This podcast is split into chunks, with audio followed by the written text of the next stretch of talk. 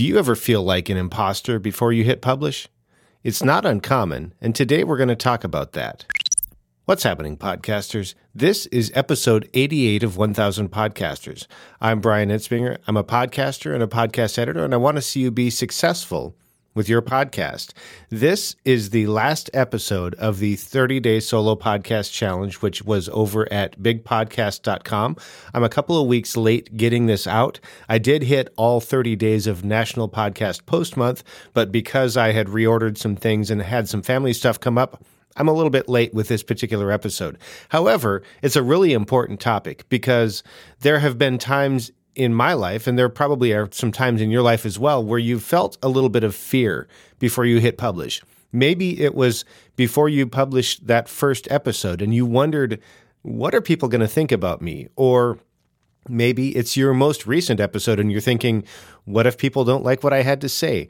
Or have you ever maybe downplayed what you're doing with your podcast when you were talking with your coworkers because you don't want to fully reveal what you're doing and not for legal reasons, just because you're not comfortable really revealing that because you're afraid people might see you differently. All of those things have impacted me at one point or another. And if they haven't already, it's possible they might impact you. And today I'm going to share how I worked through it in the beginning what I'm doing about it now, and also six things that I have because I kept moving forward. So I'm going to take you back to 2014 when I was starting the Engaging Missions show. And I had found a person to help guide me through the process of getting started, of starting my show. However, I'll tell you right now, before I hit publish on that first episode, I had a lot of different fears going on in my head. Things about what would people think when I sent them an email and said, Hey, check it out. I just started a podcast. And they might wonder, who are you to have a podcast on this subject? It was a it's a show where I interview missionaries and church planters. I've never been either. So who am I to publish a podcast about that? Or maybe they would think that I was too uppity, or maybe they would think that I was, I don't know, being somehow divisive or should have asked for permission or any number of things. And I'll tell you what I did is exactly the same thing I do today. I considered what was going on. I kind of dealt with the fear a little bit. I let myself feel it, and then I just did it scared. I just hit publish. And I thought, well, if there's a lot of pushback and I don't like what happens, I can always remove it. I can always delete it. And that's how I did it. So I did that for the first episode. And then the second episode came up, and I was a little bit concerned, but I did it scared. And I did it scared and I did it scared. And eventually it became less scary. And then I started changing the way I was doing my interviews. And the first time I was a little bit scared. So I kind of felt my way through it.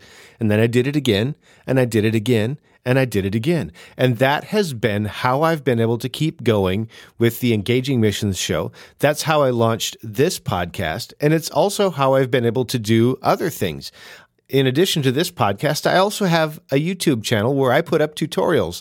I focus primarily on things related to Hindenburg Journalist because that's the software that I use. And I like to make it easier for people to use that software. And it was that desire to make that accessible to people that led to that. I also have a Hindenburg users group on Facebook. It's an unofficial group. It's just something that I started. I didn't ask for permission. I just thought, well, if there's any pushback, I can always remove it and stop. And there hasn't been. In fact, the folks at Hindenburg have been happy to have that there. So I'm happy to continue that. I also consult people if they in fact I've got something set up for later this week to talk to somebody about Hindenburg and about iZotope RX7, about iZotope ozone, about plugins, about all that kind of stuff. And the first time I did that, I was scared. I also edit for clients. The first time I did that, I was scared. I also help people launch their podcasts. I I was scared when I did that the first time as well. But every time I've done this, I've gotten better and it's gotten easier to work through that. And now because of that, I have this podcast. I have a YouTube channel. I consult. I have a Hindenburg users group. I offer editing and launching all because I was able to move forward scared. And you can do the same th- same kind of thing. Now, I do want to mention if any of these things are interesting to you, if you want to check those out, I will have links for all of those in the episode notes, which will be at toptieraudio.com slash 88. That's where you can check all of that stuff out, or just visit toptieraudio.com and you'll find stuff that you can link to right there. If you'd like to connect with me personally, of course, toptieraudio.com is the place for that.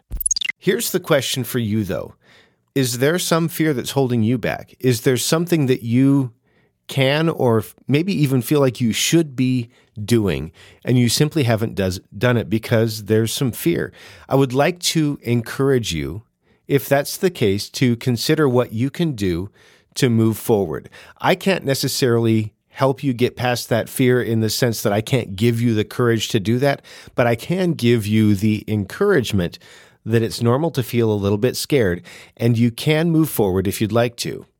Thanks so much for being here. Now go out there and make a great podcast.